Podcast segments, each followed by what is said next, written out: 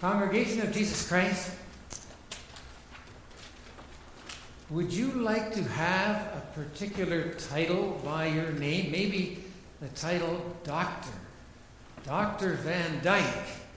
That sounds pretty good, hey? My uncle John Van Dyke is a doctor. He's a doctor of theology. And so, yeah, sometimes people refer to him as Dr. Van Dyke. Just a medical doctor a title that people have.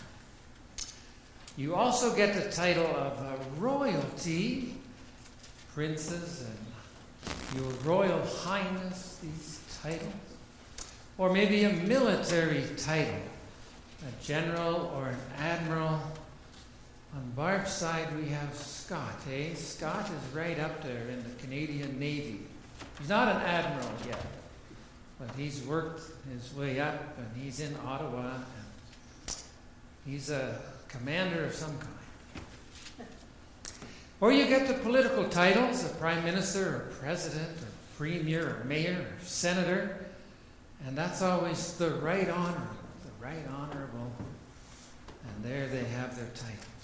Or in business, the chief executive officer, the CEO, you can put that in front of your name. Or the governor of the Bank of Canada. That sounds good too.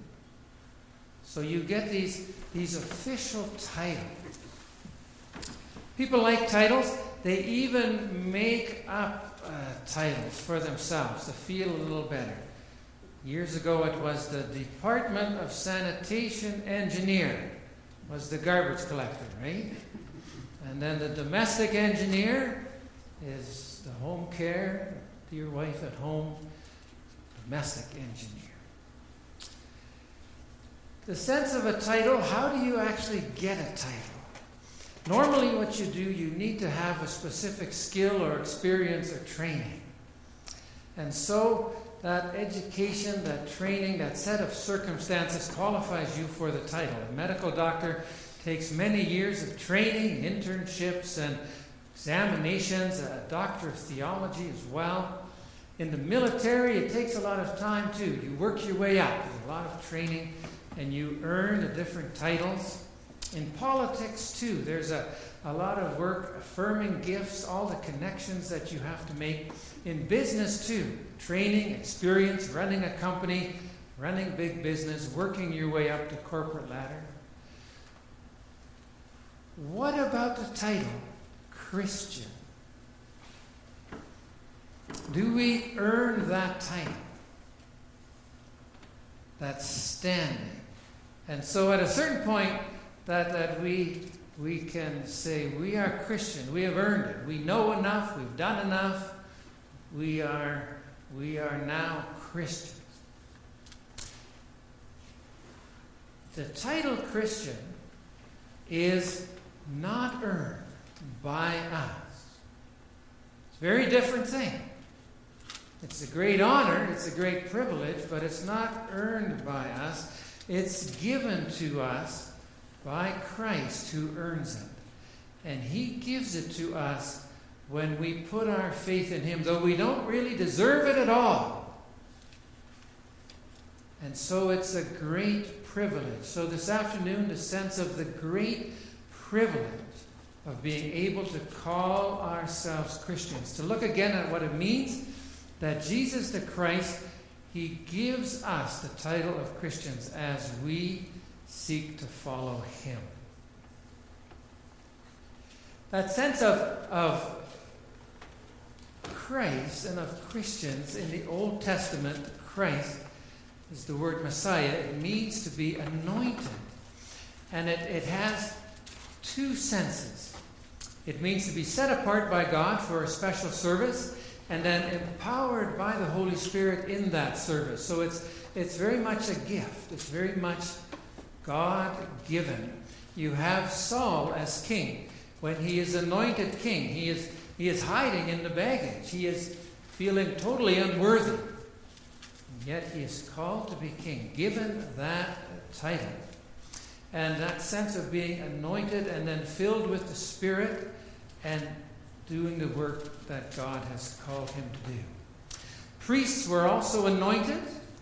They were anointed, set apart for their special work in the temple, praying for and purifying the people. And prophets were also anointed. Elijah anoints Elisha, 1 Kings 19. And he, along with the other prophets, filled with the Spirit to do the work that God has called them to. So in the Old Testament, there's that sense of, of being anointed, God working among his people in this way, special people being selected for specific tasks. Prophets were the voice of God, priests were, so to speak, the hands of God, and kings were the authority of God. And all this anointing in the Old Testament had the sense of pointing ahead the idea of the Messiah, the Christ, the anointed one, who would be the ultimate prophetic voice, the finest priestly presence, and the all powerful king.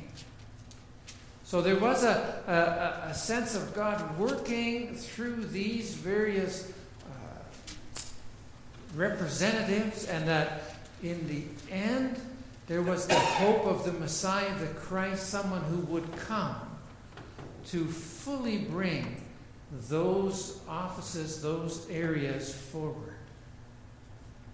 So the New Testament church confesses that Jesus is the promised Christ.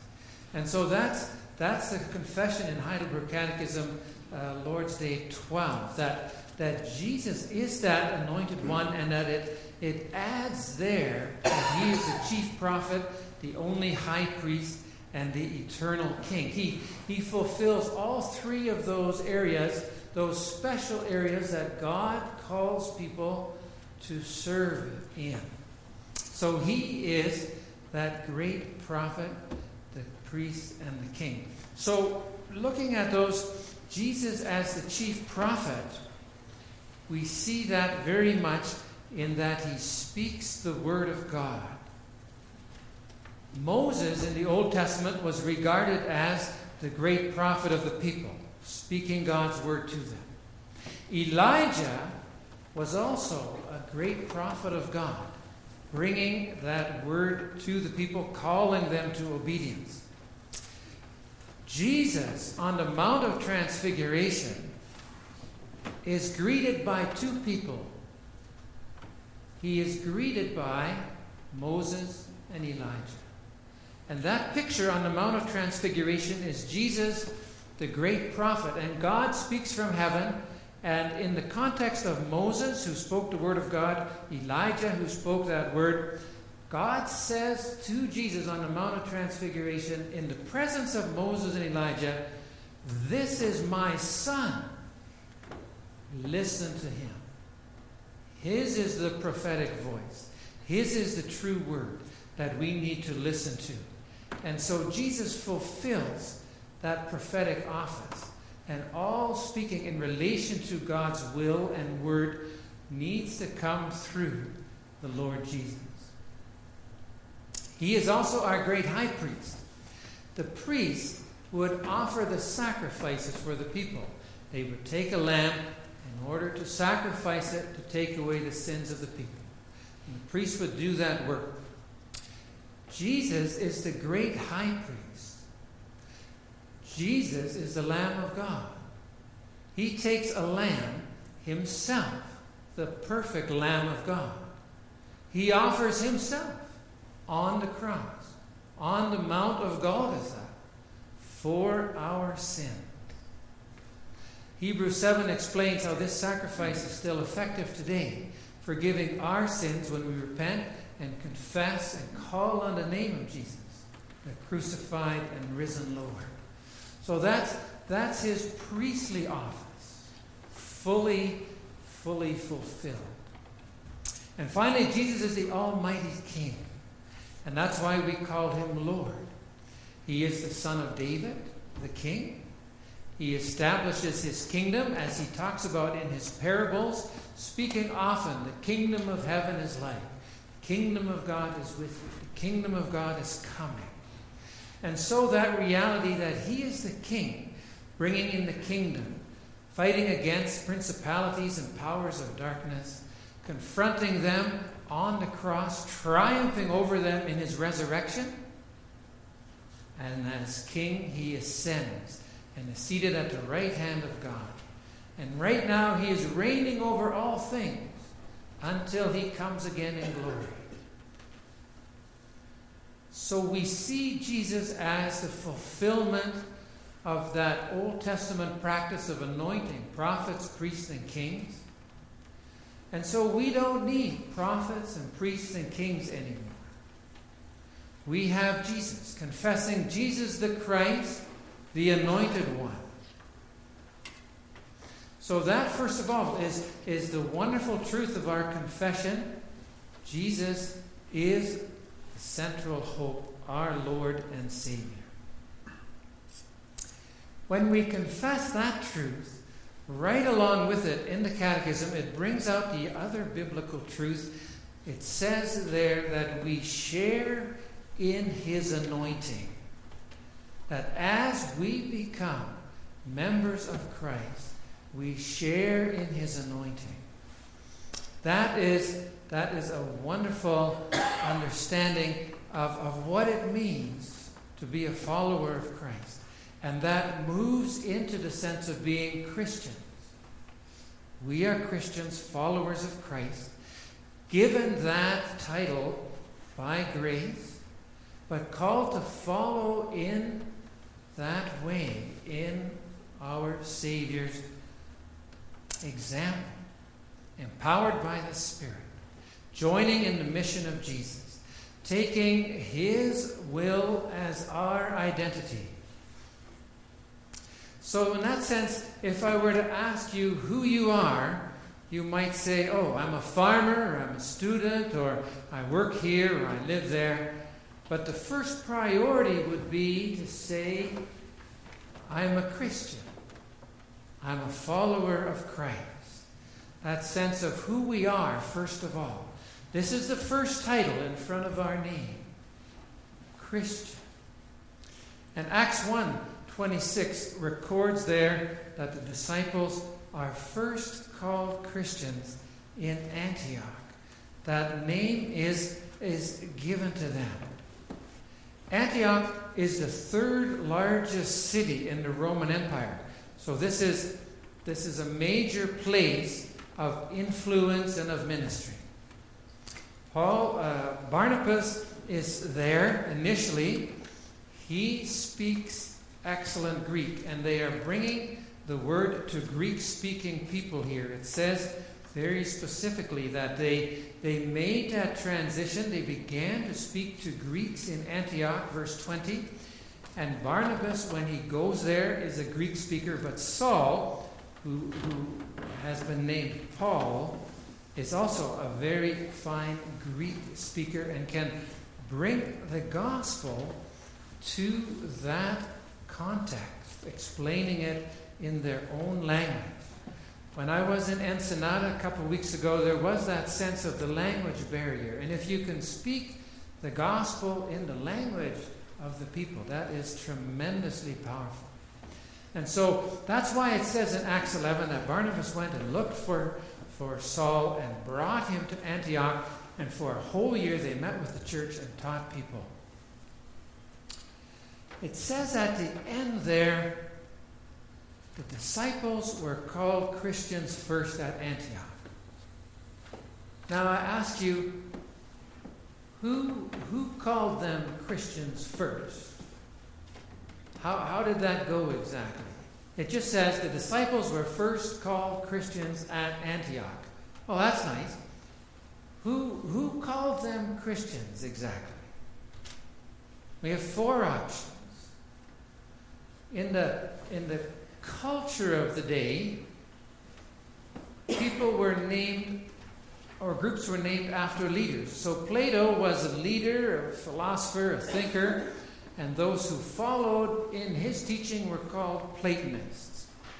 So you could say the disciples, too, may have been called Christians in, in a bit of a Greek context because they took Christ for their teacher, and so they could have then been Christians, followers of Christ, Jesus as a great teacher.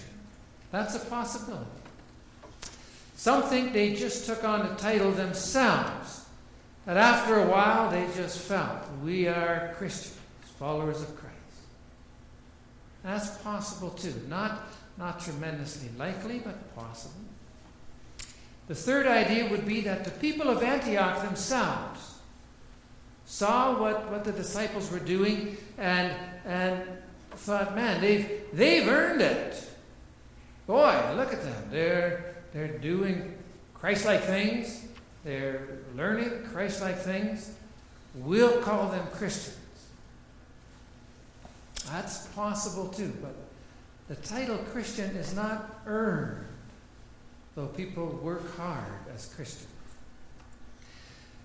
The, the clearest sense out of the, the text and some of the early um, early copies of the Greek New Testament, when the words of Acts 11, written out in the Greek, have the sense that Paul and Barnabas gave the believers this name. So when it talks about Paul and Barnabas, or Saul and Barnabas were teaching them, meeting with the church, and then the disciples were called Christians first at Antioch, that Paul or Saul and Barnabas gave them that name. The, the wording of, of several of the earliest manuscripts are that, that Paul and Barnabas instructed them and gave them the name Christians. So it's, it's a sense of, of Paul and Barnabas, and what did they always, if, if you think about the letters of Saul, the letters of, of Paul, always the grace of God given to you saved by grace, not through works. And so the, the sense comes back here, where in teaching them about what it meant to be a Christian, about how it meant to be a follower of Christ, the Anointed One, what a privilege it was to, to receive that title, and they gave that title to them. And that, that believers were asked to accept that title as a mark of privilege. Not that they had so much earned it or, or taken it on themselves, but that again it's a gift of God. That you are, that I am, that the people there were Christians, followers of Christ, recognizing their lives as being lives of grace, the grace of God in them, followers of Christ by his grace and mercy. A title bestowed, not earned, but given, like grace is given, not earned. Just like faith is a gift. And that's what, what Paul always taught too. Faith is a gift. So as people come to faith, they are given a most prestigious title above everything else Christians. And then they are called to live that out. Living out, living up to, in a way, that title. And so, in the church itself, there is a, a, sense of living that out. In the various offices of the church, pastor, elder, deacon, the thought too is as, as a pastor preaching the prophetic office is there. Live that out. Elders have the kingly office, they are the ruling authority in the church. Deacons have the priestly office, showing mercy to those in need. And so, the, the truth of Christ and as a Christian church to have pastors, elders, deacons is one way of, of the church showing too we are followers of Christ, prophet, priest, and king. And then there's the application personally, living out, as the Catechism summarizes uh, the truth of the Bible, that we also share in the anointing of Christ and we live out that name Christian in our lives. How do we do that? First of all, Christians, we need to be prophets, confessing the name of Jesus. If there's a situation where something about the Christian faith needs to be said, if you run into a circumstance during the week where you are thinking, boy, somebody really should say something here about Christian things, about godly things. You say it. Don't call me. Don't try somebody else. You say it. That's the prophetic office in you. You go ahead. You are a Christian. You are a follower of Christ. You have the Holy Spirit. And you can simply say. At home, with the family, with friends, two neighbors, at work, speak a word of Christ, of faith. In terms of the priestly office, Romans 12 says, in response to God's mercy, offer yourselves a living sacrifice, holy and pleasing to God. The sense of offering yourself as a sacrifice. That's the priestly office. So, again, if there's a financial need, if some kind of financial concern comes up, you wonder who could possibly give support here? Well, maybe you could make a financial sacrifice. Or if there's a time where, where time is needed, someone is needed to volunteer and help, who could perhaps sacrifice some of their time? Maybe you could. Consider it your priestly office. If you find yourself in a situation where something Christian should be done, I mean, you can tell. Boy, if there was a Christian here, they could sure help out there. Well, you are a Christian. You can help out. And that can be as simple as helping with the dishes or cleaning up the garbage. Who would be willing to step forward and do a self sacrificial, humble, godly thing? You could. And in that sense, you are that priestly office of Christ who humbled himself, who washed the disciples' feet, who served, coming as one who served. So that's the anointing in us and a tremendous privilege.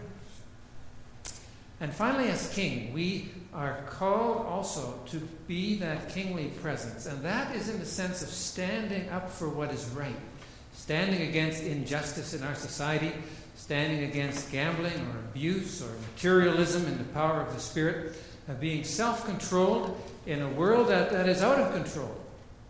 And so that we just seek to stand against things that are not helpful. So we do not go where we should not go.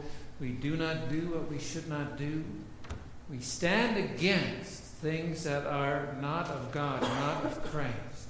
And why do we do that? Because we're Christians. Because we're Christians.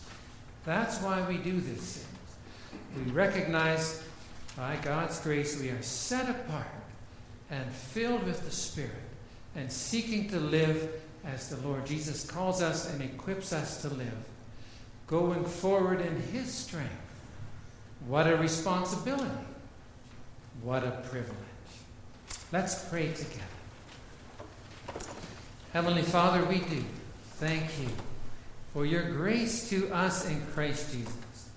And we pray, Lord Jesus, that as we see your word to us, as we recognize your giving of yourself as our heavenly high priest, as we go forward in your strength, that we are not ashamed of what you have done, but that we recognize that you are our hope, our joy, and with thankfulness that we can live out our calling to be your humble servants.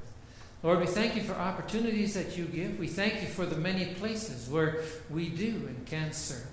Lord, continue to make us a witness to your love and grace, and that we would bring you all honor and glory. In your precious name we pray. Amen.